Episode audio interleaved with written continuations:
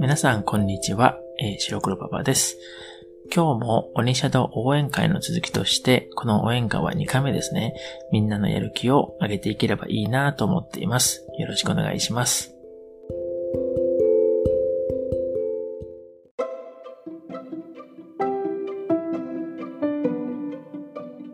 昨日のツイートでアンケートを2つしてみたんですけども、えー、皆さん見ていただけましたでしょうか？えー、まず一つ目のアンケートでは、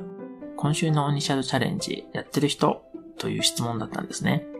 えー、まだアンケート自体はあと半日ぐらい残ってるんですけれども、今のところは毎日やってるという人が全体の50%、半分の人たちですね。4択なんですけども、これが一番多かったです。えー、すごいですね。誰だろうね。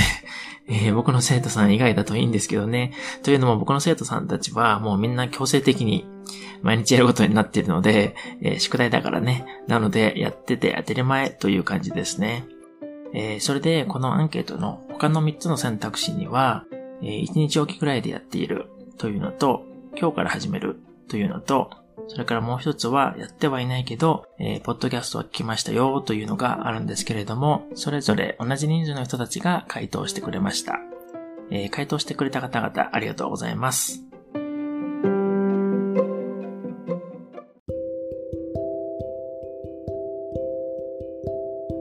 それではまず、1日おきでやってると答えてくれた人たちは、えー、まあ、毎日やるのも結構大変だったりしますし、特に最初は、まず文章を理解しないといけないですし、ちょっと慣れるまでは、やっぱり文章もなかなかスラスラ読めないですし、なので、最初が一番大変かなと思うんですけれども、でも1日おきだったらいい方かなと思います。また、でも、慣れてきたら、最初は大変でも、週の後半とかは毎日できるようになるかもしれないですしね。えー、それで、最後の7日目に、例えば、まあ、全然変わってなかったとしたら、やっぱりもっと量をこなさないといけないんだなということがわかるということなので、それは経験としていいと思うんですね。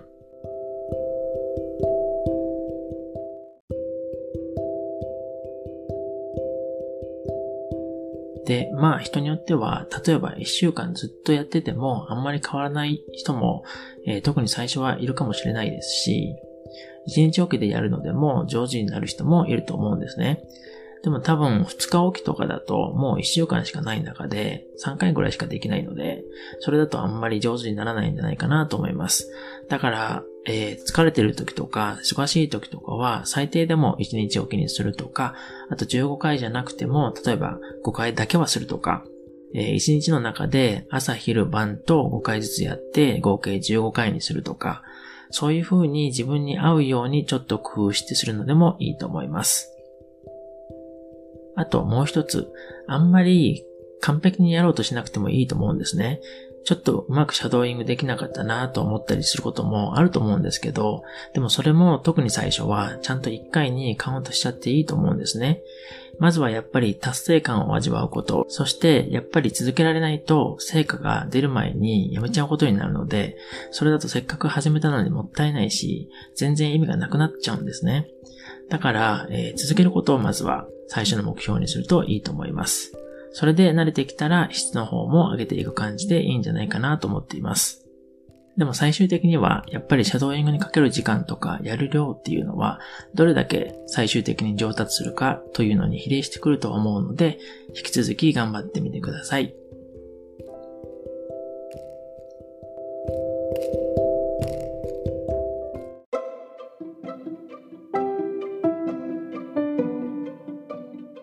次に今回の鬼シャドウ第1回目に参加してくれている他の方々の紹介もしますね。まず、えー、ドイツ在住のバネッサさん。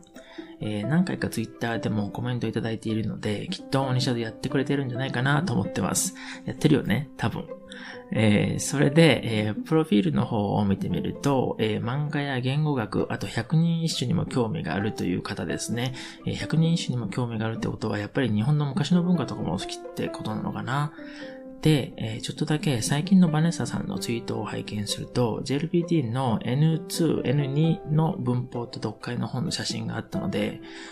あ、一冊も終えたって書いてありますね。すごいですね。なかなか最初から最後まで本全部一冊を終える人っていなかったりもするので、一回終えただけでもすごいと思います。個人的には。えー、で、しかも楽しかったって書いてありますね。すごいですね。なかなか読解が嫌いな人もいるので、いいことですね。これはね。素晴らしいですね。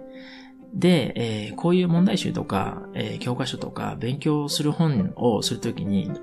同じ本を何回もやるっていう方が、また別の本を何冊もいろいろやるっていうよりは効率がいいっていう人も結構いるんですね。なんかブログとか YouTube とかで、えー、勉強方法とか、例えば、こうやって大学合格しましたとか、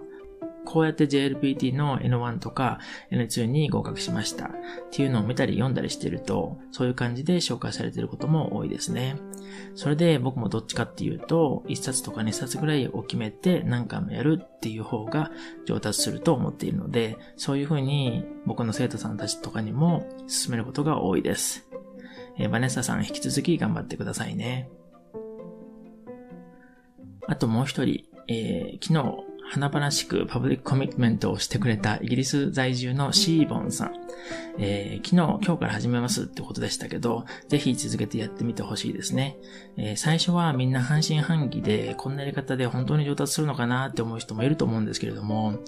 えー、僕は英語の勉強をした時にシャドーイングで一番上達したんですね。えー、で、もともとシャドーイングっていうやり方は僕が東京で大学生をしていた時に4年間アルバイトを同じところで知ってたんですけど、そのバイト先が、えー、通訳とか翻訳者になるための養成学校だったんですね。そこでシャドーイングとかサイトトランスレーションっていう方法が特に通訳者になるためのトレーニングの一環として使われていて、そこで初めて知ったんですね。それで、えー、プロの通訳者の先生とかと関わることも多かったんですけれども、その時もシャドーイングやるといいよって勧められて、それでやるようになりました。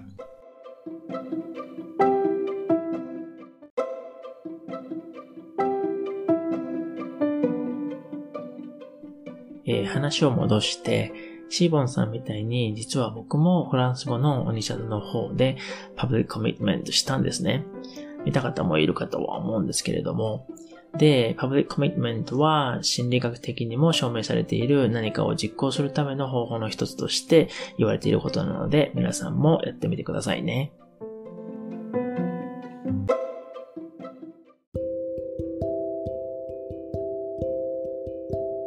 で、えー、日本語の四字熟語というもので、有言実行という言葉があるんですけれども、それとちょっと関係もある感じですね。えー、有言実行というのは、皆さんに調べてみるとすぐわかると思うんですけれども、えー、一つずつ漢字を見ていくと、有言実行の有という漢字が、ありますという動詞で、there is とか to exist という意味なんですけど、皆さん動詞のありますとかいますっていうのは、日本語ちょっと勉強した人だったら最初の方で勉強するのでわかると思うんですけれども、まああんまり漢字で書くことはないんですけど、もし漢字で書くとしたら、こういう風に書くんですね。で、有言実行の有言の言ですね。これは言います to say ですね。その漢字です。で、次の実行。で、実行するという動詞があって、それは意味としては to carry out とかいうことですね。で、えー、実行という言葉を一個ずつ漢字見ていくと、えー、実が実際に actually とかっていう意味の実際にという言葉に使われる、えー、漢字で、で、実行の行が行うですね。行う to do ですね、基本的には。で、その漢字になります。それで全部で、えー、有言実行、つまり自分が言ったこととか約束したことを実際にちゃんとやる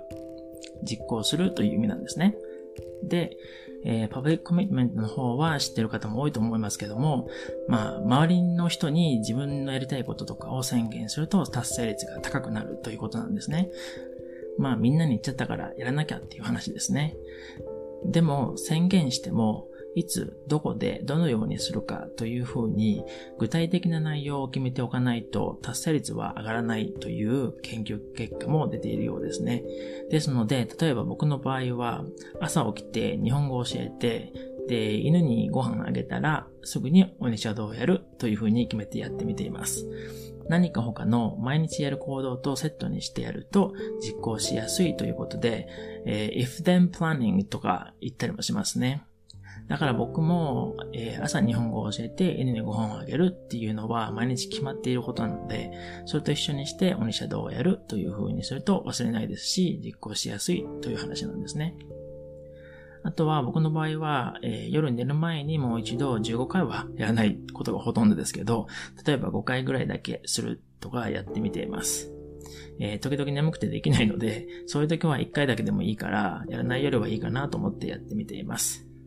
えー、皆さんは鬼シャドウをいつどこでやっているか、また Twitter の方で教えてくださいね。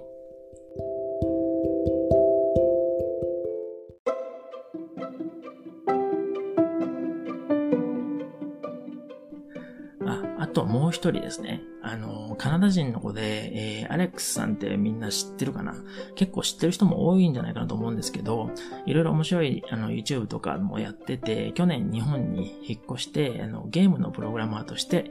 あの、東京で働いてるんだよね。で、彼もちょっと前に僕がシャドーイングの教材作ったら教えてねって言ってくれてたので教えたんですね。で、彼はもう確か N2 レベルぐらいかな。で、話し言葉とか聞いてると結構もう慣れてて上手なんですけれども、えー、あとはシャドーイングいっぱいしてもっと自然な日本語が話せるようになりたいってことで、あの、通勤電車の中で僕のポッドキャストを聞くって言ってくれていました。なので多分オニシャドウもやってくれていると信じています。アレックスさん聞いてるかな？やってね。えー、それでは、えー、もう結構長くなっちゃったので、もう一つのアンケートについてはまた今度話すことにしますね。えー、それではまた次のポッドキャストでお会いしましょう。またね。